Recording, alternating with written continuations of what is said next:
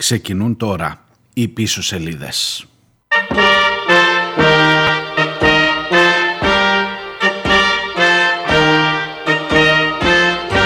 Το δάσκαλο, το δάσκαλο, αυτόν το σαρδανάπαλο Το δάσκαλο, το δάσκαλο, αυτόν το σαρδανάπαλο Να μου τον φέρετε στο στρώμα Που λέει στους κουσμεκιάριδες, που λέει στους μεσιακάριδες Ότι δικό τους είναι το χώμα. Το δάσκαλο, το δάσκαλο, αυτόν το σαρδανάπαλο Το δάσκαλο, το δάσκαλο, αυτόν το σαρδανάπαλο. Να σταματήσει πια να δασκαλεύει με λόγια σαν και τούτα της φωτιάς. Πως όποιος για το δίκιο δεν παλεύει θα ζει και θα πεθαίνει σαραγιάς θα ζει και θα πεθαίνει σαραγιάς Γεια σας, καλώς ήρθατε. Πίσω σελίδες Δευτέρα, 11 ο Οκτώβριος, κινητοποίηση εκπαιδευτικών σήμερα. Το δάσκαλο, το δάσκαλο, αυτόν το σαρδανάπαλο, το δάσκαλο, το δάσκαλο, αυτόν το σαρδανάπαλο, που κατσαπιάδες έχει γύρω.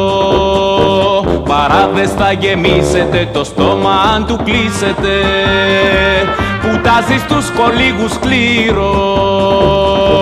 Το δάσκαλο, το δάσκαλο, αυτόν το σαρδανάπαλο. Το δάσκαλο, το δάσκαλο, αυτόν το σαρδανάπαλο.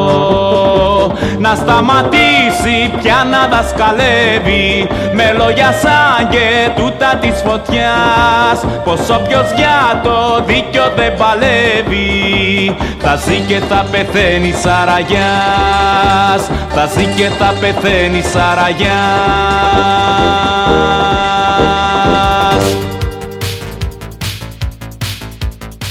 Και ναι, ναι, αμέσως μετά το Λάκη Χαλκιά και τον Γιάννη Μαρκόπουλο η Μπόνι Τάιλερ, η Need a Hero, γιατί είναι ο ήρωας της ημέρας ο δάσκαλος. Σήμερα απεργεί και διεκδικεί τον σεβασμό μας και αξίζει τον σεβασμό μας.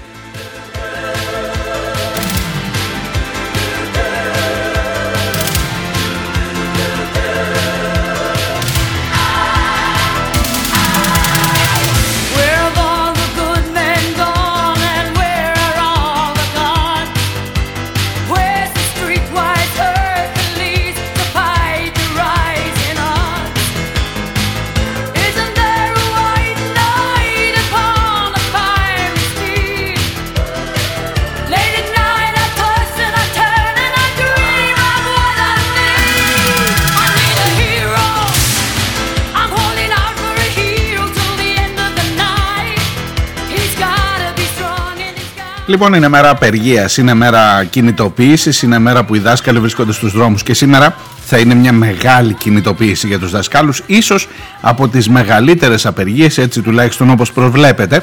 Θα τα πούμε αύριο, θα κάνουμε αποτίμηση, αλλά έτσι τουλάχιστον όπως φαίνεται για το ζήτημα της αξιολόγησης, για το ζήτημα όλων αυτών των θεμάτων γύρω από την παιδεία που ε, ταλαιπωρήθηκε όσο τίποτε άλλος, όσο κανένας άλλος κλάδος από την πανδημία και μέσα σε αυτή την ταλαιπωρία, μέσα σε αυτό το συγκεκριμένο σκηνικό είναι που εμείς θέλουμε να πάμε να κάνουμε αξιολόγηση. Έχω μερικές ερωτήσεις, μερικές απορίες ειλικρινείς, ακόμα και αν είστε στους γονείς που δυσανασχετούν. Ελάτε τώρα, όλοι δυσανασχετούμε. Ναι ρε παιδί μου ξανά τα παιδιά πάλι δεν θα πάνε σχολείο τα παιδιά. Όχι και τι θα κάνω τώρα. Άντε τηλέφωνο στη γιαγιά. Άντε τηλέφωνο στη δουλειά να, δεις, να τον πάρω μαζί τι να κάνω. Προφανώς, προφανώς. Αλλά ξέρεις κάτι αυτό είναι η πολύ επιφανειακή σκέψη. Θα μου, θα μου το επιτρέψεις έτσι, να, με, με, τη, με το θάρρος της γνωριμίας μας ρε παιδί μου. Θα μου το επιτρέψεις να πω ότι Αν σήμερα δυσανασχετείς που πάλι θα μείνει το παιδί στο σπίτι Και τι θα το κάνω τώρα Όταν βλέπεις εδώ να καίγεται το σύμπαν ε, Είναι πολύ επιφανειακή σκέψη. Και με τον Παρδόν δηλαδή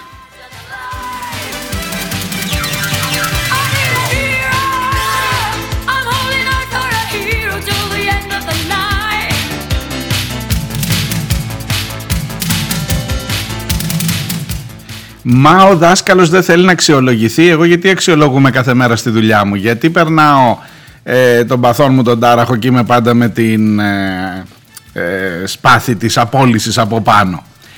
Και Και γιατί σε όλο το υπόλοιπο και στον ιδιωτικό και στο δημόσιο τομέα όλοι αξιολογούνται και ο δάσκαλος δεν θέλει να αξιολογηθεί; Άμα το έχεις φάει αυτό το παραμύθι έχουμε δουλειά πολύ να κάνουμε. Έχουμε να πούμε πολλά. Έχουμε να τα βάλουμε να τα γυρίσουμε τούμπα τώρα. Να δούμε, ρε παιδί μου, πραγματικά ποιος αξιολογεί ποιον, τι εστί αξιολόγηση και γιατί με έναν περίεργο τρόπο αυτός ο έρμος ο δάσκαλος είναι, ρε παιδί μου, από όλες τις κυβερνήσεις, ε. Από όλες. Εντάξει, άλλοι λιγότερο, άλλοι περισσότερο, αναλόγως και με το ιδεολογικό πρόσημο, γιατί παίζει ρόλο. Θέλουν πάντα να αξιολογήσουν το δάσκαλο. Δηλαδή, ξεκινάει το ζήτημα αξιολόγησης από εκεί που δεν μας κάθεται ρε παιδί μου, από εκεί που δεν, αυτοί που έχουν στυλώσει τα πόδια, διαβάζω και κάτι κείμενα αυτές τις ημέρες, το 10% λέει είναι οι δάσκαλοι που είναι άχρηστοι. Ε, και αυτό το 10% κρατάει και το υπόλοιπο 90% και τις ηγεσίες τις συνδικαλιστικές των δασκάλων δέσμιο και όμοιρο της, ε, ε, πώς να το πω έτσι, της απάθειάς τους για να μην πω ε, της αχρηστίας τους ε, και δεν θέλουν και, και κρατούν με ένα μαγικό τρόπο το 10% που είναι κακοί δάσκαλοι ε, κρατούν και τους άλλους και κάνουν όλοι μαζί απεργία και πυροβολούν τα πόδια τους και κάτι τέτοια γράφουν. Άμα πάτε να διαβάσετε τίποτα πρόταγκον τίποτα τέτοια αυτά θα διαβάσετε αυτές τις μέρες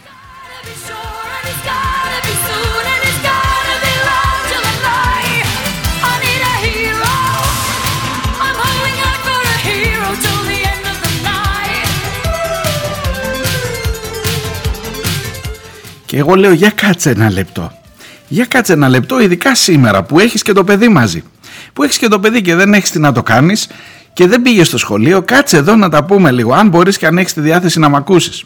Ή άκου την εκπομπή το βράδυ. Το βράδυ μετά που θα πάει για ύπνο. Τι να σου πω, βρες ένα χρόνο κάτι. Σκέψου, σκέψου, βάλε λίγο τα πράγματα κάτω.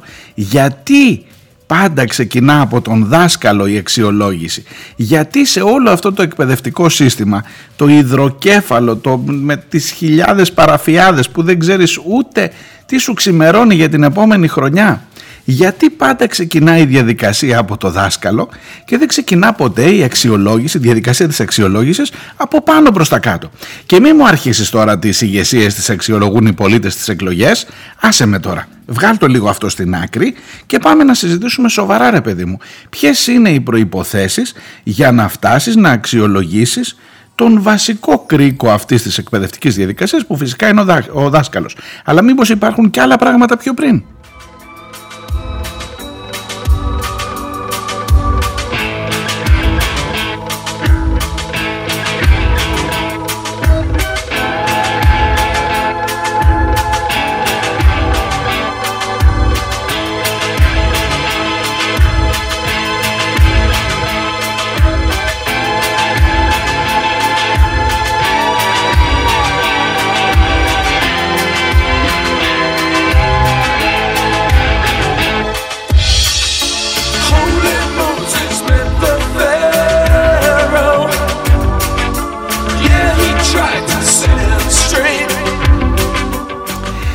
Εγώ ξέρεις ποιους θέλω να αξιολογήσουμε πρώτους; Και πάρα πολύ αυστηρά, ε.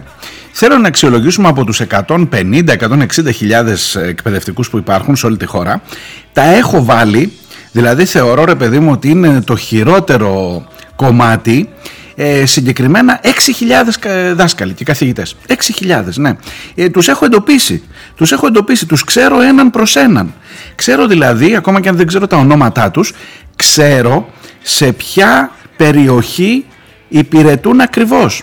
Ξέρω ακριβώς πού είναι η θέση τους και ξέρω ακριβώς τι δουλειά γίνεται στα τμήματα που υπηρετούν αυτοί οι 6.000 εκπαιδευτικοί.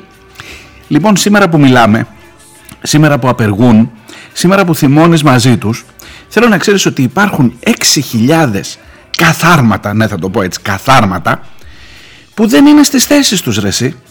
Δεν είναι στις θέσεις τους, δηλαδή υπάρχει μια τάξη και μπροστά εκεί στην έδρα πάνω τη ρημάδα δεν υπάρχει δάσκαλος. Και ξέρεις γιατί δεν υπάρχει δάσκαλος; Γιατί δεν έχει διορίσει δασκάλους η κυρία Κεραμέως. Και σήμερα που μιλάμε έχεις 6.000, εγώ λέω να ξεκινήσουμε από αυτά τα τμήματα παιδιά. Θέλω αυτούς τους 6.000, αυτή τη διαδικασία την εκπαιδευτική που γίνεται σε αυτά τα 6.000 τμήματα, θέλω να την αξιολογήσουμε σε βάθος γαμότο. Σε βάθος να πάμε μέσα να δούμε πώς δουλεύει αυτό το τμήμα. Α, δεν δουλεύει καθόλου. Δεν έχει καν δάσκαλο. Και μου έρχεσαι σήμερα στα μέσα του Οκτώβρη να μου πεις ότι θα στείλεις ένα αρχείο Excel και θα αποφασίσεις ότι τα τμήματα που τελικά δεν θα έχουν δάσκαλο γιατί δεν κάνεις προσλήψεις θα τα συγχωνεύσεις και από 21 ή 19 παιδιά που ήταν στο τμήμα θα τα κάνεις 28 άρια και αντί για 4 τμήματα θα έχει 3 τμήματα. Η πρώτη ηλικίου ας πούμε να σας πω σε ποιες περιοχές στη Σάμο. Θεσσαλονίκη, Δωδεκάνησα, Χανιά, Ανατολική Αττική, Ιωάννινα, Κορινθία, Ηλία, Δυτική Αθήνα, η Γάμα Αθήνας, η Εκπαιδευτική, η Φωκίδα, η Σάμος, η Ζάκυνθος είναι περιοχές, η Κέρκυρα, είναι περιοχές όπου συγχωνεύονται σοριδών τμήματα με απόφαση του Υπουργείου, σημερινή απόφαση του Υπουργείου, από σήμερα πηγαίνει ένα εξελάκι και αλλάζει τη ζωή στα σχολεία αυτά και λέει παιδιά, sorry, δεν θα στείλουμε δάσκαλο, να συγχωνεύσετε τα τμήματα.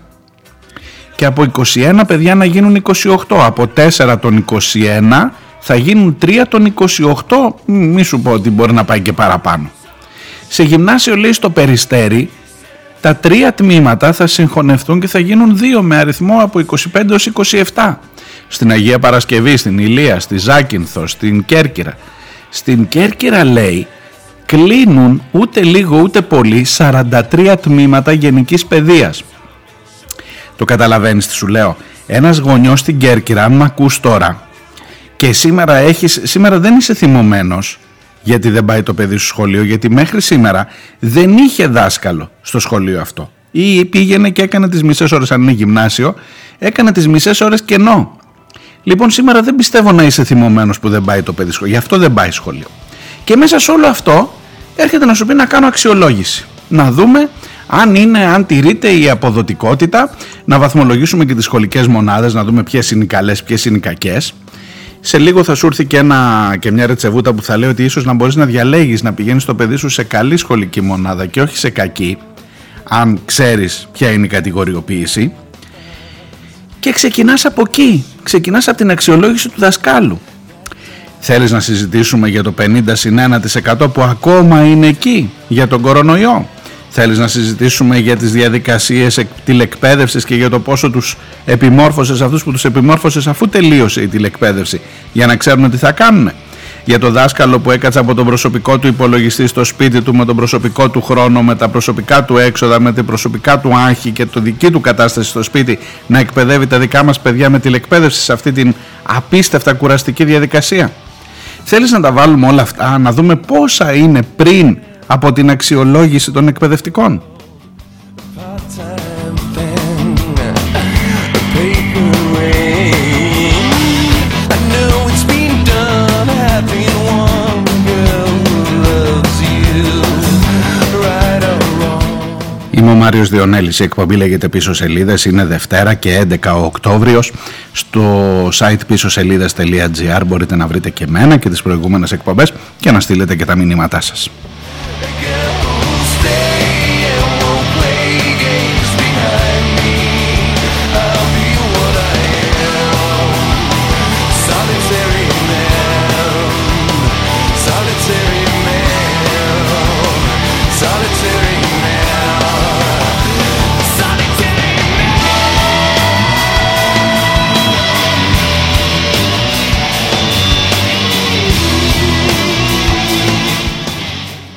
Σας πω τα κριτήρια, να σας πω τα κριτήρια της ε, αξιολόγησης και τη βαθμολογία. Έτσι για να ξέρετε γιατί πράγμα μιλάμε. Και εγώ τα ψάχνα προχθές γιατί προσπαθώ να καταλάβω τι στο καλό είναι αυτό. Γιατί μην νομίζετε ότι έχουμε για όλα τα θέματα την πλήρη ενημέρωση. Έκατσα να διαβάσω. Διάβασα τον νόμο. τον νόμο. Λοιπόν, τρία κριτήρια αξιολόγησης. Η γνώση του εκπαιδευτικού συστήματος και του αντικειμένου της θέσης στελέχους της εκπαίδευσης. Δηλαδή αν ξέρει να κάνει, αν ξέρει τι προβλέπεται να κάνει από τη δουλειά του. Δηλαδή θα τον αξιολογήσεις, είναι δάσκαλος ας πούμε στο δημοτικό και θέλεις να καταλάβεις αν έχει γνώση του αντικειμένου της θέσης στελέχους της εκπαίδευσης. Δεύτερον, η άσκηση διοικητικού, οργανωτικού και εκπαιδευτικού έργου. Και τρίτον, η υπηρεσιακή συνέπεια και επάρκεια. Αυτοί είναι τρεις βασικοί άξονες στους οποίους τους αξιολογούμε τους δασκάλους ή θα τους αξιολογούμε. Δεν θα περάσει, να είστε βέβαιοι ότι δεν θα περάσει και αυτό στο, στο βρόντο θα πάει. Και μετά, για το κριτήριο της π- παραγράφου Α, η γνώση του εκπαιδευτικού συστήματος μέχρι 30 μονάδες. Το κριτήριο της παραγράφου Β, η, γνώ, η άσκηση διοικητικού οργανωτικού εκπαιδευτικού έργου 50 μονάδες. Και το κριτήριο της γάμα περίπτωσης, δηλαδή υπηρεσιακή συνέπεια και επάρκεια, αποτιμάται με 20 μονάδες. Ρε εσείς τι είναι αυτή η μηχανάκια είναι ρε εσείς, πάτε καλά. Πάτε καλά ρε εσείς το δάσκαλο. Γιατί είναι τόσο ενοχλητικός ο δάσκαλος σε όλες τις μορφές εξουσίας; Γιατί σας πονάει τόσο πολύ η κινητοποίηση του, όχι μόνο η κινητοποίηση του, η ύπαρξή του σας πονά εκεί που, ε, εκεί που βρίσκεται και εκεί που έχει την δυνατότητα να μιλά με τα παιδιά και να δημιουργεί τους επόμενους τους αυριανούς πολίτες. Σας ενοχλεί, σας πειράζει, σας πληγώνει το ότι εκεί έχετε ανθρώπους που έχουν αυτή τη δυνατότητα και δεν θέλετε με τίποτα να συμβιβαστείτε με το γεγονός ότι έχουν και άποψη και κρίση και ότι δεν σηκώνει και πολλά πολλά ο δικός τους ο Σβέρκος.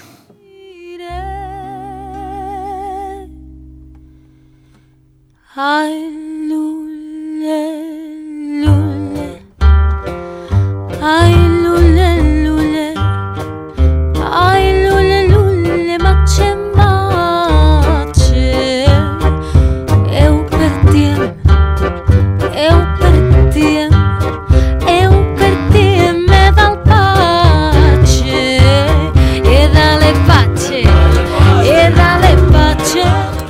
Για κάτσε ρε Διονέλη θα μου πεις.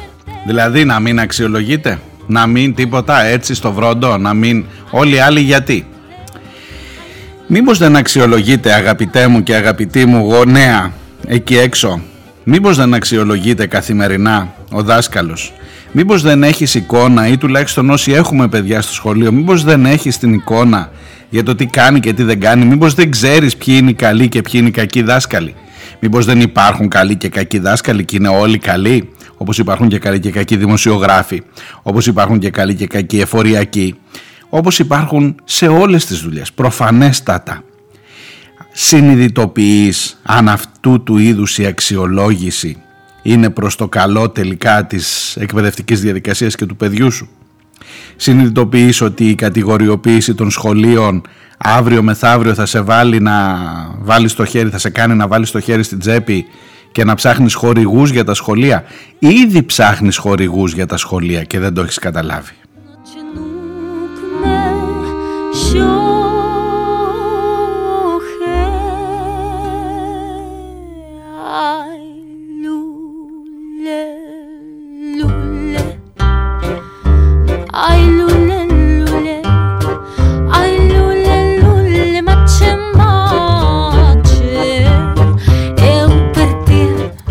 Με βρίσκει αυτή η συζήτηση, μας βρίσκει όλους αυτή η συζήτηση, ειδικά όσους έχουμε παιδιά μικρά, σε εκείνη την αμήχανη στιγμή που λες να αξιολογηθεί ο δάσκαλος. Γιατί να μην αξιολογείται ο δάσκαλος; Αλλά ετοιμάζεσαι από το Σύλλογο Γονέων να προτείνεις, ειδικά όσοι συμμετέχουμε σε συλλόγους γονέων και λέμε τώρα αυτές τις μέρες, για παράδειγμα, νηπιαγωγείο, 30 ή 50 ευρώ να το βάλουμε. Ποιο παιδιά, το ότι πρέπει να πάρει υλικά τον νηπιαγωγείο. Γιατί άμα πηγαίνεις νηπιαγωγείο θες μαρκαδόρους, χαρτιά, κυρομπογιέ, ε, πλαστελίνες, ε, ε, σκατουλάκια, όλα, όλα τα θες. Να έχει το παιδί σου ή να μην έχει; Α το παιδί να, να μην έχει. Να μην έχει. Αλλά όταν έρχεται η λίστα με τα υλικά από το σχολείο, τελικά έχεις μπροστά σου ένα 20-25 στάνταρ. Και μετά λες να βάλουμε και κάτι παραπάνω να κάνει ο σύλλογος καμιά εκδήλωση κλπ. Και, και το πας μέχρι το 50. Μπορεί να χρειαστεί και δεύτερη δόση μετά τα Χριστούγεννα γιατί τελειώνουν οι μαρκαδόροι. Τελειώνουν οι μαρκαδόροι, ναι. Και έχεις παρετηθεί εντελώς. Δηλαδή δεν το συζητάμε. Εγώ σας λέω και τον πόνο μου λίγο έτσι θα ήθελα ρε παιδί μου να έρθει ένας επειδή ε, έχω συμμετάσχει σε αυτή τη διαδικασία ε, να έρθει ένας και να μου πει γιατί ρε κύριε Διονέλη μου εκεί με το σύλλογο μας βάζεις να πληρώσουμε 30 αυτά δεν έπρεπε να τα πληρώνει το κράτος ένας ρε παιδί μου έτσι να έρθει για το αυτό για να κάτσεις να του πεις ναι μαζί σου είμαι ναι έπρεπε να τα πληρώνει και τελικά μπαίνει στο δίλημα μέχρι να τα πληρώνει το κράτος τους μαρκαδόρους και τις πλαστελίνες τα δικά μας τα παιδάκια να έχουν μαρκαδόρους και πλαστελίνες ή να μην έχουν και επειδή μάλλον δεν θα λυθεί ούτε την επόμενη χρονιά Ούτε θα έχει η παιδεία 15%. Θυμάστε ένα σύνθημα 15% για την παιδεία. Τα έχουμε ξεχάσει. Αυτά πήγανε στο Βρόντο. Εκεί μετά τη μεταπολίτευση και πριν τη μεταπολίτευση. Και τώρα φτάσαμε εδώ να είναι στη παιδεία στο 2-3, παραπάνω δεν είναι. Και δεν έρχεται ένας ένας να παραπονεθεί. Και το θεωρούν όλοι δεδομένο, ρε παιδί μου, ότι εντάξει, θα δώσουμε 30 ευρώ, 50 ευρώ, τι στο καλό είναι. Και μετά πας στο, στο δημοτικό να κάνουμε και αυτό, να κάνουμε και εκείνο. Στο σχολείο που θέλουν να αξιολογήσουν, να έχετε υπόψη σας ότι φέτος δεν προσλήφθηκε ο ίδιος αριθμός καθαριστριών εν μέσω πανδημίας. Το ακούτε, εν μέσω πανδημίας στο σχολείο, του σας μιλώ από προσωπική περίπτωση δεν προσλήφθηκαν οι καθαρίστρες. Η καθαρίστρια του σχολείου θα είναι και σε δεύτερο σχολείο γιατί για δύο σχολεία πήρα μία καθαρίστρια. Και σε περίοδο πανδημίας μας είπαν ότι δεν θα έρχεται όλες τις ώρες, θα έρχεται λίγο στο τέλος να καθαρίζει η καθαρίστρια. Σε περίοδο πανδημίας, θα το ξαναπώ και θα, ξανακουρα... θα σας κουράσω, σε περίοδο πανδημίας οι καθαρίστριες είναι λιγότερες από ό,τι ήταν πέρυσι. Λοιπόν, αυτό το σχολείο θέλεις να μου το αξιολογήσεις. Εγώ λέω να αξιολογήσουμε πρώτα όλο το υπόλοιπο και τελευταίο τον δάσκαλο. Τελευταίο, τελευταίο. Learned that justice never ends. I learned that murderers die for the crimes, even if we make a mistake sometime. And that's what I learned in school today. That's what I learned in school. What did you learn in school today, dear little boy of mine? What did you learn in school today, dear little boy of mine? I learned our government must be strong. It's always right and never wrong. Our leaders are the finest men, and we elect them again and again. And that's what I learned in school today.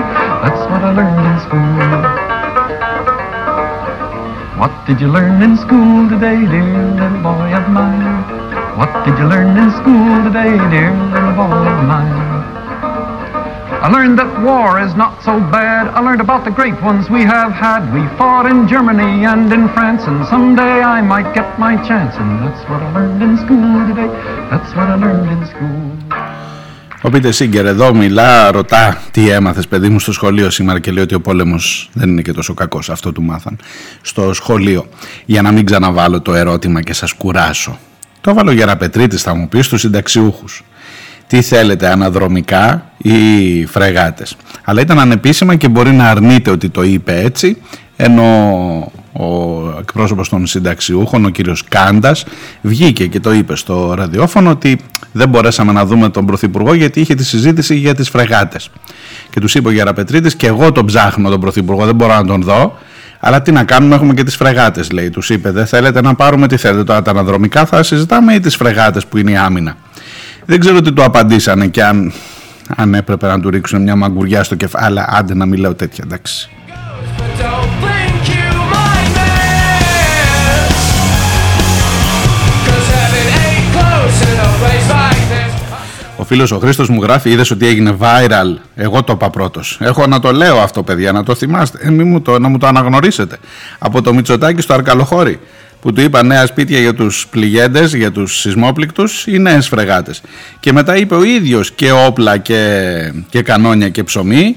Μετά είπε ο Γεραπετρίτης τι θέλετε να... Για όλα θα συζητάμε, δάσκαλους ή φρεγάτες. Τι λέτε εσείς, φρεγάτες, ε, καλά.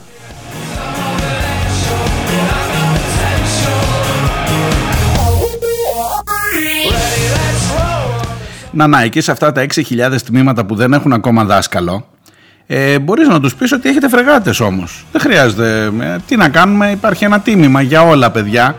Υπάρχει ένα τίμημα για να πάρεις φρεγάτες. 6.000 τμήματα θα συγχωνευτούν και θα γίνουν 28 άρια. Το 28 είναι καλός αριθμός για την πανδημία. Στο 28 το 50% είναι 14 που πρέπει να πιάσει ο κορονοϊός, δηλαδή 50 συν 1, 15 μέσα στους 28. Εντάξει, καλό, να το αφήσω.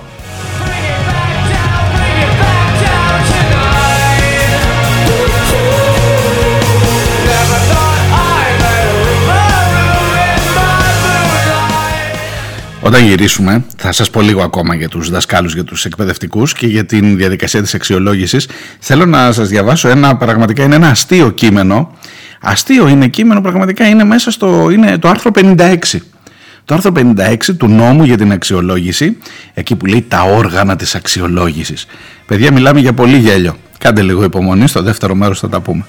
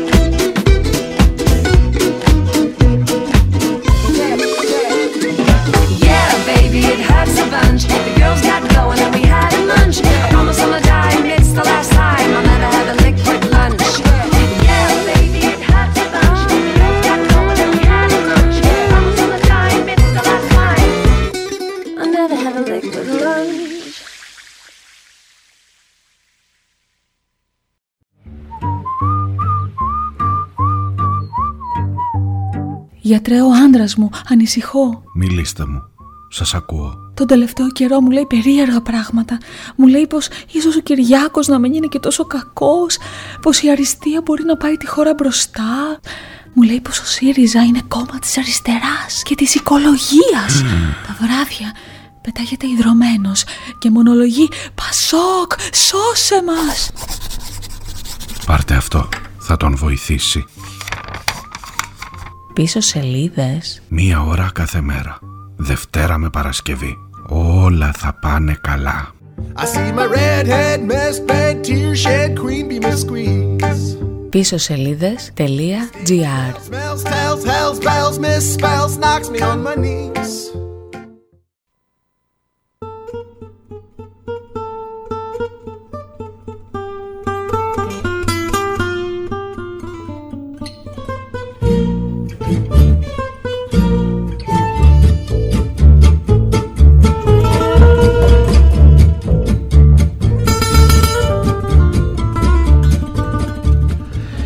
Ακούτε πίσω σελίδες, είμαι ο Μάριος Διονέλης, Δευτέρα 11 ο Οκτώβριος πίσω σελίδες.gr το site της εκπομπής.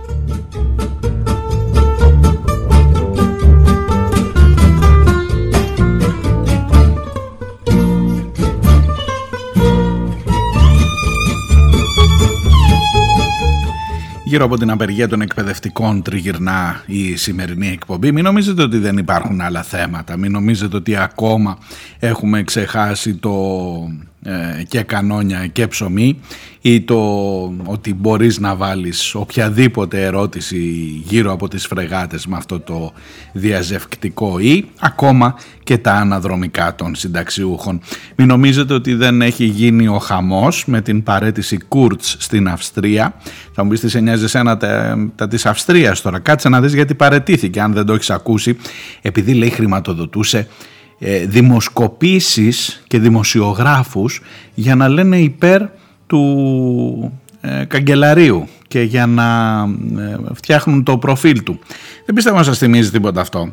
Μην νομίζεις ότι η επικαιρότητα δεν έχει έβεια και καταστροφές που ο Πέτσας ορκίζεται ότι δεν έχει καμία σχέση με τις φωτιές το ότι ήρθαν τώρα οι πλημμύρες. Ήρθα, ήταν θέλημα Θεού, παιδιά. Ήταν θέλημα Θεού, δεν φταίει η φωτιά κοροϊδία μέσα στα μούτρα μας μέχρι εκεί που δεν παίρνει.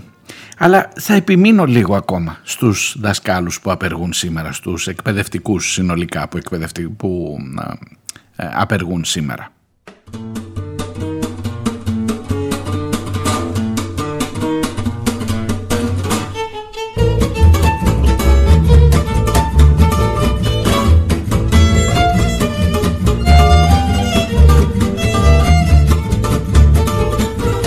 Λοιπόν, σας υποσχέθηκα να σας διαβάσω ένα κείμενο που εμένα τουλάχιστον έτσι μου δημιούργησε μια ευθυμία όταν το διάβασα, έτσι μια, μια, μια διάθεση. Μου- Γέλασε το χιλάκι μου λίγο. Γέλασε, γέλασε. Όχι να μην. Να... Παρόλο που διάβαζα κείμενο νόμου θα σας διαβάσω. Άρθρο 56. Τα όργανα της αξιολόγησης. Δεν λέει της αξιολογήσεως, αλλά θα μπορούσε να το λέει μια χαρά. Λοιπόν, ακούστε, ακούστε, ακούστε έτσι, για να ξέρετε, όταν μιλάμε για αξιολόγηση, θέλω να ξέρετε ότι υπάρχει ένα σύστημα, παιδί μου, μια δομή, δηλαδή δεν είναι στην τύχη τα πράγματα. Διότι ο αξιολογή σας αξιολογείται και ο αξιολογηθής και αυτός θα αξιολογηθεί. Διότι ο αξιολογών τον αξιολογητή πρέπει να υπογράψει την αξιολόγηση του αξιολογηθέντος. Καθίστε, καθίστε να δείτε, μην νομίζετε ότι τα βγάζω από το κεφάλι μου και τα λέω έτσι τώρα για να κάνω λογοπαίγνιο. Λοιπόν, μισό, μισό. Είμαστε στο άρθρο 56. Ο νόμος, έτσι για να ξέρετε, ε, έχει, να κάνει την, έχει να κάνει με την αναβάθμιση κλπ. Έτσι θα σας διαβάσω και τον τίτλο παρακάτω ακριβώς, αλλά μισό λεπτό δεν κρατιέμαι να σας πω. Πρώτον, έχει, είναι από το α μέχρι το ΙΑ. Λοιπόν, Α. Οι περιφερειακοί διευθυντές εκπαίδευσης αξιολογούνται από τον Γενικό Γραμματέα Πρωτοβάθμιας, Δευτεροβάθμιας Εκπαίδευσης και Ειδικής Αγωγής του Υπουργείου Παιδείας και Θρησκευμάτων και από τον Υπουργό Παιδείας και Θρησκευμάτων. Αυτό είναι που ποιος αξιολογεί τους περιφερειακούς διευθυντές εκπαίδευσης. Ο Γενικός Γραμματέας και ο Υπουργός. Πάμε παρακάτω.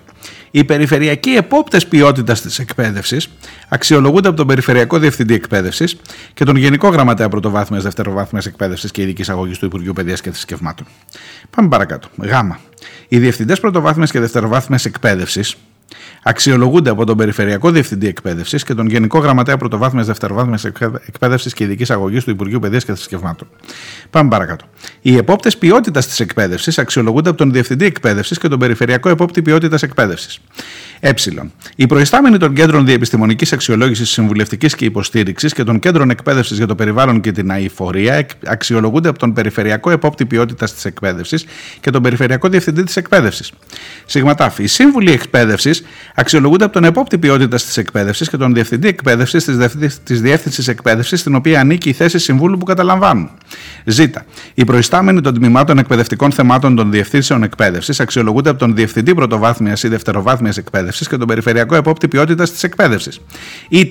Οι διευθυντές ή οι προϊστάμενοι των σχολικών μονάδων και εργαστηριακών κέντρων αξιολογούνται από τον Σύμβουλο Εκπαίδευσης που έχει την παιδαγωγική ευθύνη της σχολικής μονάδας ή τον εκπαιδευτή του, εκ- του Διευθυντή ε, ε, ας- ε, α, να μην- Εδώ κανονικά βρίζω. Αλλά είναι και το εσουρού που δεν κάνει. Δεν κάνει.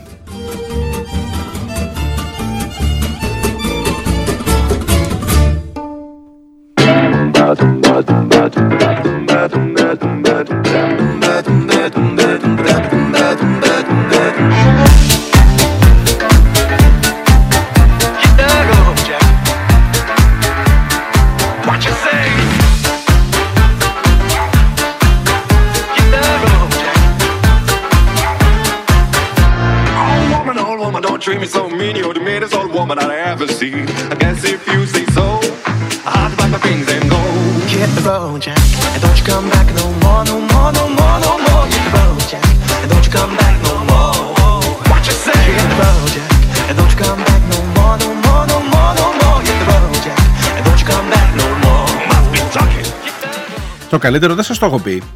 Η κυρία Κεραμέως έχει πάει για να εφαρμόσει αυτό το αξιολογήσαντα του αξιολογήσαντος ο αξιολογηθής ο αξιολογητή έχει πάει τους ε, εκπαιδευτικούς στα δικαστήρια. Γιατί έκαναν αποχή από αυτό το σύστημα δεν πήγαν να δηλώσουν συμμετοχή και μάλιστα σε ποσοστό 90 πλάς της 100 ε, και τους πήγε στα δικαστήρια. Και σήμερα δικάζεται η έφεση που έχουν κάνει για να μην κηρυχθεί παράνομη η αποχή που έβγαλε το δικαστήριο παράνομη την αποχή τους γιατί λέει ότι είναι πολιτική απεργία. Ε, αφήστε τα τώρα πια στο αυγό και κούρευτο με τα ε, δικαστήρια και με τους νόμους και με το πώς θέλει ο νόμος να εφαρμοστεί ο νόμος. Δηλαδή αποφασίζει ο νόμος για το αν θα εφαρμοστεί ο νόμος που είναι υπό την ε, επίβλεψη του Υπουργείου Παιδείας, υπό την ε, καθοδήγηση όλο αυτό. Σου λέω δεν τη βγάζεις καθαρή πουθενά. Και η Διδασκαλική Ομοσπονδία Ελλάδος έχει μπει μπροστά και έχει βάλει πολύ σοβαρά ζητήματα και μάλιστα είναι εκεί και με νομικά μέτρα και πάμε σε ένα δικαστικό αγώνα που είναι ταυτόχρονα σήμερα με τον αγώνα που κάνουν οι δάσκαλοι τον, τον συνδικαλιστικό τους. Και οι κινητοποιήσεις σήμερα στην Αθήνα τουλάχιστον δεν γίνονται στην πλατεία Συντάγματος, στην πλατεία Κλαθμόνος, στην Ομόνια κλπ. Γίνονται έξω από το εφετείο της Αθήνας γιατί εκεί κρίνεται η τύχη της ε, απεργίας τους. Διότι η κυρία Κεραμέως θεωρεί ότι μπορεί να επιβάλλει και πρόστιμα ακόμα στους δασκάλους που δεν θα συνηγορήσουν σε αυτού του είδους την αξιολόγηση. Don't you come back no more, no more, no more. Don't you come back no more. Να ξέρετε, να ξέρετε ότι έχει αποδειχτεί ποικιλοτρόπος ότι όταν βλέπετε τέτοια πραγματάκια Όταν βλέπετε τέτοιες, τέτοια πηδηματάκια από την άλλη πλευρά, δηλαδή όταν σταματά η, πώς να το πω, η πυθό και αρχίζει το θα σου επιβάλλω πρόστιμο επειδή απήργησες, οι μέρες αυτού που επιβάλλει το πρόστιμο δεν είναι πολλές ακόμα. Έτσι, να το έχετε υπόψη σας. Διαχρονικά, ε, όχι τώρα για αυτή την κυβέρνηση. So lean back, have some fun. Oh yes, my love. But first, just this last one. We stood on the cliffs on a starless night. I held your hand in mine. So stand by me with all your heart. I need you by my side.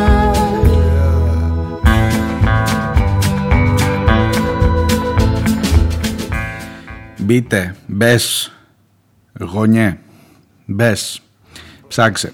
Αν δεν στο έχει στείλει το σχολείο, εμένα μου ήρθε από το σχολείο, σας ομολόγω. Ε, αν δεν, έχει, αν δεν σου έχει έρθει, μπες να το δεις, μπες στο site της Διδασκαλικής Ομοσπονδίας Ελλάδας, της ΔΟΕ. Μπες βρες αυτή την ανακοίνωση που λέει εκπαιδευτικοί γονείς μαζί στον αγώνα. Είναι μια επιστολή που σου στέλνει ο δάσκαλος, το σωματείο των δασκάλων και μάλιστα υπάρχουν και επιστολές κατά τόπους από ό,τι έχω δει και σε άλλες περιοχές και μάλιστα αναφερόμενοι και με τοπικά χαρακτηριστικά. Μπες και διάβασε γιατί αυτός ο νόμος, να σας το πω, το βρήκα τον τίτλο, για την αναβάθμιση του εκπαιδευτικού έργου και τη στήριξη των εκπαιδευτικών. Δηλαδή σου ακούγεται τόσο ωραίο που λες ποιος μπορεί να διαφωνήσει ρε παιδί μου, γιατί ποιος, ποιος μπορεί να μην θέλει την αναβάθμιση του εκπαιδευτικού έργου και την στήριξη των εκπαιδευτικών. Οι πιο επαχθείς νόμοι έχουν τα πιο υπέροχα ονόματα να ξέρετε.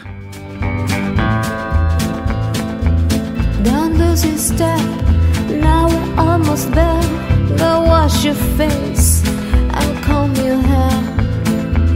So trust me now, believe in me. Forevermore you love you. Σου λέει λοιπόν εκεί ο δάσκαλος, γόνιε, διάβασε το το ρημάδι, έστω αυτό και ας διαφωνείς ακόμα και ας θυμώνεις μαζί του που σήμερα σου έχει αφήσει το παιδί στο σπίτι. Και πρόσεξε, στα λέει αυτά άνθρωπος που βρίσκεται μπροστά στο μικρόφωνο σε σεισμόπληκτο νομό που κοιτάζεται ακόμα μες στην οικογένεια να δει Ρε παιδί μου ανοίξαν στις 13 Σεπτεμβρίου, στις 27 έγινε ο σεισμός, μια εβδομάδα κλειστά, κάποια μείναν 10 μέρες, κάποια δεν έχουν ανοίξει ακόμα. Έχεις προηγηθεί, έχει προηγηθεί μια χρονιά με τηλεκπαίδευση και με όλο αυτό το βάσανο και λες πότε στο καλό θα μπει αυτή η οικογένεια σε σειρά; Δεν λέω να λυπηθεί σε μένα τώρα επειδή είμαι στη, στη φάση αυτή, αλλά έχει υπόψη σου ότι υπάρχουν πάντα και χειρότερα. Γιατί μία μέρα που δεν πήγε το παιδί σχολείο σήμερα, πάντα υπάρχουν χειρότερα και πάντα υπάρχουν και πιο δύσκολες καταστάσεις. Και αν δεν είμαστε μαζί, αν δεν είσαι μαζί με το δάσκαλο, δεν κερδίζεις τίποτα. Δεν κερδίζεις, χάνεις αν δεν είσαι μαζί με το δάσκαλο σήμερα. Και σου λένε οι δάσκαλοι σε αυτό το χαρτί που σου στέλνουν ένα μήνα μετά το άνοιγμα των σχολείων υπάρχουν χιλιάδες κενά εκπαιδευτικών. Έξι χιλιάδες, στα είπα πριν, εκεί που δεν υπάρχει δάσκαλος για να τον αξιολογήσεις, υπάρχει μόνο ένα κενό κουφάρι, μια τάξη άδεια που δεν έχει δάσκαλο και πήγαινε αν θέλεις αυτή να αξιολογήσεις πρώτα. Χιλιάδες παιδιά με ειδικές μαθησιακές δυσκολίες και ανάγκες βρίσκονται αστήριχτα από ειδικό παιδαγωγό και βοηθητικό προσωπικό γιατί δεν έχουν πάρει στην ειδική αγωγή. Ενισχυτική διδασκαλία, παράλληλη στήριξη και όλα αυτά. Και καλείστε πάλι να βάλετε το χέρι στην τσέπη. Τα παιδιά στηβάζονται ανά 25 σε κοντέινερ σε κτίρια δεκαετιών, έρμεα στη φθορά του χρόνου κλπ. Σας διαβάζω έτσι με διαγώνια ε, αλλάζουν εκπαιδευτικούς κάθε χρόνο και πολλές φορές και μέσα στο χρόνο εξαιτίας της επιλογής των κυβερνήσεων να μην διορίζουν όλο το αναγκαίο μόνιμο προσωπικό. Μείνανε 40.000 παιδιά εκτός ΑΕΗ, εκεί δεν έπρεπε να αξιολογηθεί, δηλαδή θέλω μία αξιολόγηση να μου κάνεις σοβαρή γωνιέ, αφού καίγεσαι για την αξιολόγηση του δασκάλου, τι, αξι, τι βαθμό θα έβαζες σε μια κυβέρνηση, σε μια πολιτεία, στην κυβέρνηση, σε μια πολιτεία που κατάφερε ε, να μείνουν 40.000 παιδιά έξω και να είναι πελατεία για τα κολέγια. Πες μου τι αξιολόγηση θα βάλεις αυτό; Ή που κατάφερε η αρχιτεκτονική της Ξάνθης, αν θυμάμαι καλά, Ξάνθη ή Καβάλα, Ξάνθη νομίζω ήταν, να μην έχει ούτε έναν φοιτητή φέτος. Δηλαδή είναι, είναι φοβερή επιτυχία αυτή πραγματικά, ενώ έχεις την υποδομή να, να παράσχεις γνώση, εσύ επειδή έβαλες τη βάση, εκεί δεν πήγε κανείς. Και σήμερα φέτος δεν έχει καθόλου. Ε, Θέλω να μου το αξιολογήσεις αυτό σαν, σαν πρακτική ρε παιδί μου, σαν έτσι εκπαιδευτική μέθοδο. Πώς να σου το πω, εκπαιδευτική ε, πολιτική συνολικά, όχι μέθοδο, εκπαιδευτική πολιτική. Για τα δύο χρόνια της τηλεκπαίδευσης, για το παρατεταμένο κλείσιμο των σχολείων, για το ότι δεν έχει υπάρξει μείωση της σχολικής ύλη, για το ότι δεν έχουν υπάρξει σοβαρά μέτρα για την αντιμετώπιση του κορονοϊού, παρά μόνο μου έχεις τώρα ότι κάνε self-test και έλα στο σχολείο και περίμενα να πιάσει 50% ο κορονοϊός. Τι να σου πρωτοπώ από όλα αυτά που ζεις μες στο σχολείο και τι να σου πρωτοβάλω μπροστά για να δεις πόσα έχουμε να συζητήσουμε πριν την αξιολόγηση των εκπαιδευτικών. Και στο τέλος τέλος αν είναι το ερώτημά σου το μέγα και αν είναι η καούρα σου η μεγάλη, αν πρέπει να αξιολογηθεί ο εκπαιδευτικός, δεν ξέρω ρε παιδί μου, πρότεινε και εσύ κάτι. Ξέρω εγώ, εγώ αν ήμουν υπουργός θα πήγαινα στους. Ε, μεγάλο πιάστηκα τώρα, ε. Θα πήγαινα στους εκπαιδευτικούς, θα έλεγα: Ελάτε εδώ, ρε παιδί μου, ναι, θέλουμε και εσείς να αξιολογηθείτε. Πρότεινε εσύ έναν τρόπο. Πώς; Εγώ σου ομολογώ, ω αγωνιό, το ελάχιστο που θα ήθελα, έτσι λέω μια ιδέα τώρα, μπορεί να είναι και μπαρούφα. Θα ήθελα να δω από το δάσκαλο ένα κείμενο κάπου δημοσιοποιημένο ρε παιδί μου ή να μας το δίνει ή κάπου σε ένα, στο site του σχολείου. Ξέρω εγώ αφού όλα τα σχολεία έχουν πια ένα site. Ένα κείμενο από το δάσκαλο που να λέει τι έχω να κάνω φέτος, τι έχω μπροστά μου, γιατί ξέρεις αυτά τα πράγματα. Ακόμα και, στη συνάντη, και οι συναντήσεις των γονιών με τους δασκάλους έχουν περιοριστεί και λόγω του κορονοϊού. Δεν το βλέπεις το δάσκαλο, ρε παιδί μου. Δεν έχεις επαφή καθημερινή συνεχώς να έχεις να δεις τι γίνεται. Και ίσως και καλό σου λέω, γιατί δεν χρειάζεται να είναι ο γονιός από πάνω τώρα. Δεν, αυτά είναι, ε, έχει πολλά, πολλά ντεφό. Αλλά να σου πω την αλήθεια, ένα κείμενο που να εξηγεί ο δάσκαλος τι θα κάνω αυτή τη χρονιά, ποιος είμαι, ποιος είμαι, τι έχω κάνει στη ζωή μου, τι θέλω να κάνω, τι σκοπό έχει. Θα το διάβαζα, με, θα καταλάβαινα πολλά από ένα τέτοιο κείμενο για τον δάσκαλο. Θα μου πεις μπορεί και αυτό να είναι ε, εκτός. Δεν ξέρω. Βρείτε έναν τρόπο που να πάρει ευχή, αλλά σε κάθε περίπτωση έχω να αξιολογήσω πολλά για όλο αυτό το εκπαιδευτικό σύστημα πριν φτάσω να ζητάω τα ρέστα από τον δάσκαλο. Πώς να το πω αλλιώς; Κάντε λίγο υπομονή οι γονείς. Σήμερα είναι για το καλό των παιδιών μας αυτή η ιστορία. Και ακόμα και αν δεν είστε μαζί τους, δεν, σου, δεν ξέρω αν θα κατέβεις, αφήσεις τη δουλειά σου τώρα να κατέβεις στο δρόμο, να, να τους στηρίξεις. Αλλά τουλάχιστον κάνε υπομονή. Και μην αγανακτείς για τη μία μέρα που έμεινε το παιδί εκτός σχολείου.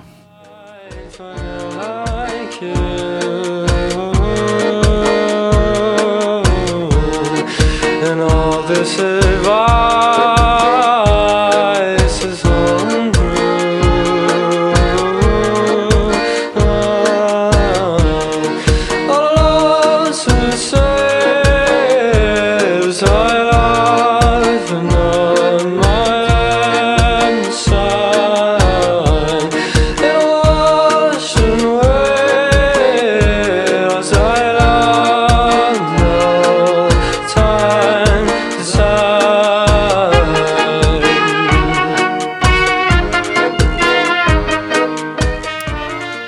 Κάτι τελευταίο.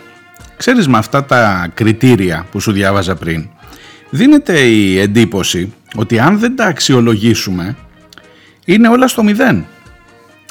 Πρόσεξε το αυτό. Και αυτό είναι ένα, ένα σημείο tricky. Δηλαδή, α, σου πάρω το τελευταίο, υπηρεσιακή συνέπεια και επάρκεια. Τι σημαίνει υπηρεσιακή συνέπεια, δηλαδή λες, ρε παιδί μου δεν ελέγχει κανείς, δε- δεν θέλεις να ελεγχθείς για την υπηρεσιακή σου συνέπεια και επάρκεια.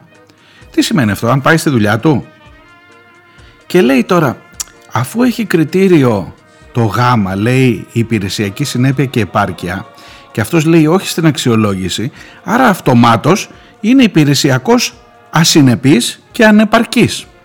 Λες και δεν υπάρχει τρόπος, δηλαδή σου δημιουργείται εικόνα, αν δεν έχεις έτσι, επαφή με τα σχολεία, με τη σχολική κοινότητα, σου δημιουργείται εικόνα ότι αυτός που θέλει να μην αξιολογηθεί ή που αντιδρά στην αξιολόγηση, ε, δεν πάει στο σχολείο καθόλου. Και λες καλά ρε παιδί μου, είναι δυνατόν να μην ελέγξουμε την υπηρεσιακή του συνέπεια, αν είναι εκεί.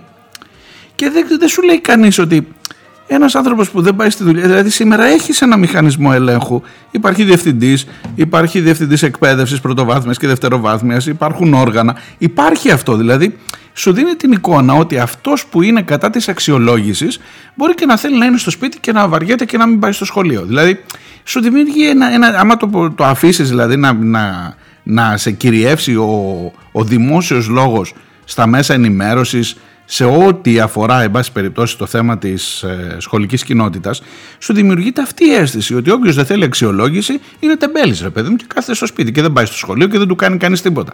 Δηλαδή, υπάρχουν και άνθρωποι που, αν, άσχετα από το αν έχουν ή δεν έχουν παιδιά, που μπορεί να σχηματίζουν αυτή την εικόνα. με την κουβέντα που γίνεται όλο αυτό το διάστημα. The clock rings and it's half past eleven. Can't believe it, but the time just flies. Soon I'll be on a cruise to heaven. Hearing stories and a thousand lies about the things that I never do.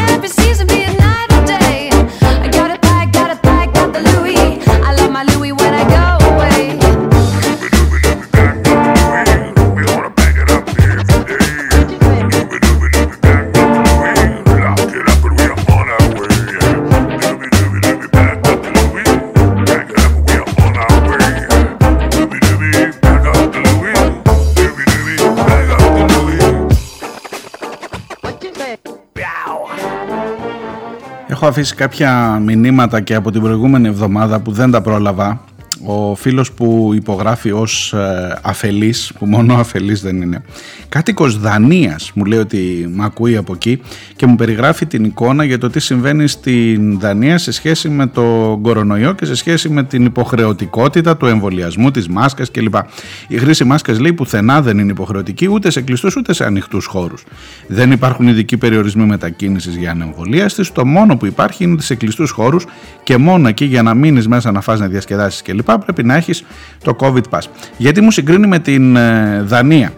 Μπορούμε να είμαστε εμβολιασμένοι και υπέρ των εμβολιασμών, αλλά να διαφωνούμε με την επιτήρηση και την ανεργία των ανεμβολίαστων. Όταν στην αρχή του Σεπτέμβρη μπήκαν σε αναστολή οι υγειονομικοί που δεν είχαν εμβολιαστεί, υπήρχαν κάποιοι από αυτούς που τόνιζαν ότι δεν θα αμείβονται χωρίς να έχουν πράξει κάποιο παράπτωμα. Ενώ υπάρχει, ενώ, ενώ εδώ υπάρχει μία ε, διαδικασία Υπάρχει εδώ και χρόνια επίορκος γιατρός που ακόμα δεν έχει προχωρήσει η πειθαρχική του διαδικασία αλλά βάσει του νόμου αμείβεται με το 1 τρίτο του μισθού του και καλά κάνει προφανώς. Οι ανεμβολίαστοι υγειονομικοί λοιπόν τιμωρη, τιμωρήθηκαν σκληρότερα ακόμα και από έναν πιθανώς επίορκο δημόσιο υπάλληλο. Και μου βάζει αυτή τη διαφωνία, αυτή, την, αυτή τη διαφορά, δηλαδή ότι τον αφήσαμε εκτός δουλειάς και χωρίς μισθό, τον ε, περίπου 4-4.500 ήταν οι αναστολές εργασίας ήταν πιο σκληρή τιμωρία ακόμα και από τους επίορκους και βάζει μια διάσταση τέτοια που δεν έχει άδικο κατά τη γνώμη μου. Λοιπόν, ετοιμάζονται λοιπόν να μας διαχωρίσουν σε εμβολιασμένους και ανεμβολίαστους, χτίζουν ένα αφήγημα κατά των ανεύθυνων και των ανεμβολίαστων, του, του ανεύθυνου και αντιεμβολιαστικού λόγου και η αριστερά μου λέει τι κάνει; Η αριστερά θα έπρεπε να τονίζει ότι οποιαδήποτε διάκριση αυτού του είδους είναι άδικη και δεν πρέπει να υπάρχει πουθενά τέτοια διάκριση. Θα πρέπει να προτρέπει τον κόσμο να εμβολιαστεί, αλλά και να αντιδρά στο μέτρο το συγκεκριμένο. Και στο τέλος τέλος βάζει και ένα επίσης πολιτικό ε, στοιχείο. you please spare me some time? Hey, little sister, I know I haven't been around. Let me say what's on my mind.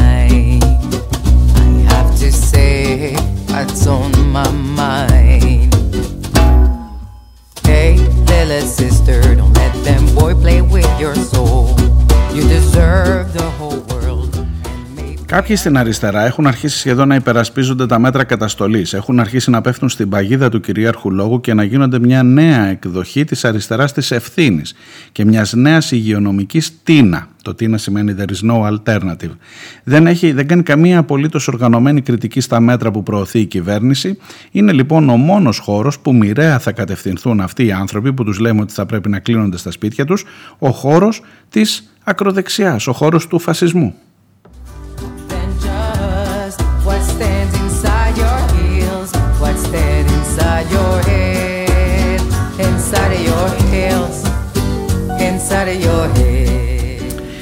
Δεν ξέρω αν το σχήμα δουλεύει τόσο γρήγορα, αλλά προφανώς αυτή τη στιγμή ο χώρος που τάσεται, που, που είναι πιο πώς να το πω, πιο δεκτικός σε αυτούς που δεν έχουν εμβολιαστεί για τους οποιοδήποτε λόγους, προφανώς είναι ο χώρος της ακροδεξίας και προφανώς οι υπόλοιποι χώροι δεν βροντοφωνάζουν την ε, υποχρέωση του εμβολιασμού ή δεν βροντοφωνάζουν, εξαιρώ λιγάκι το κουκουέ, ε, για το άδικο του μέτρου της αναστολής,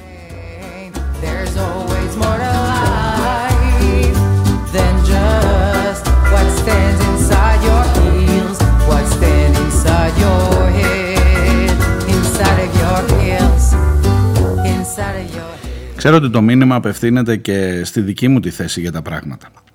Ε, γιατί προφανώς έχω ταχθεί υπέρ του υποχρεωτικού εμβολιασμού των υγειονομικών. Ε, προφανώς το αδιέξοδο στο οποίο φτάσαμε δεν έχει δημιουργήσει θετικά στοιχεία μέσα στα νοσοκομεία και προφανώς στενάζουν τα νοσοκομεία γιατί όπου δεν καλύφθηκαν από ιδιωτικές συμβάσεις κλπ. κλπ υπάρχουν τεράστιες ελλείψεις και να το πάλι το ερώτημα θέλετε γιατρούς παραπάνω ή θέλετε φρεγάτες; Αλλά σε κάθε περίπτωση το μέτρο της αναστολής εργασίας που ακόμα είναι σε ισχύ δεν έχει λειτουργήσει θετικά για την κοινωνία. Δεν έδωσε ένα μήνυμα θετικό στην κοινωνία.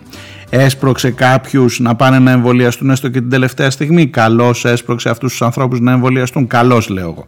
Και δυστυχώς αυτό το καλώς που λέω εγώ το λέει και ο Άδωνης. Αλλά δεν θα αλλάξω σε αυτό, επειδή το λέει ο Άδωνης. Καλώς έπραξε η πολιτεία αυτή τη στιγμή και με κάθε τρόπο οδήγησε τουλάχιστον τους υγειονομικούς στο να εμβολιαστούν. Το τι έκανε με αυτούς που δεν εμβολιάστηκαν, εκεί έχει ένα προβληματάκι. Το που θα καταλήξουν αυτοί που δεν εμβολιάστηκαν, που δεν βλέπουν να τους στηρίζει κανένας άλλος πολιτικός χώρος ουσιαστικά, ενδεχομένως ε, έχει μία βάση, όχι ενδεχομένως, έχει μία βάση αυτό που λέει ο φίλος, που καθόλου αφέλες δεν είναι. Ότι η ακροδεξιά είναι εκεί και περιμένει να υποδεχτεί με ανοιχτές αγκάλες. inside of your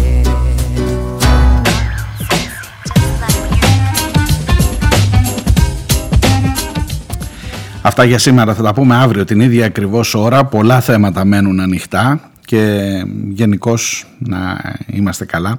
Να κάνουμε την αποτίμηση της απεργίας αύριο και να συζητήσουμε και για τα υπόλοιπα. Καλή συνέχεια να προσέχετε εκεί έξω και να έχετε υπομονή με τους δασκάλους. Είναι εκεί για το καλό των παιδιών μας.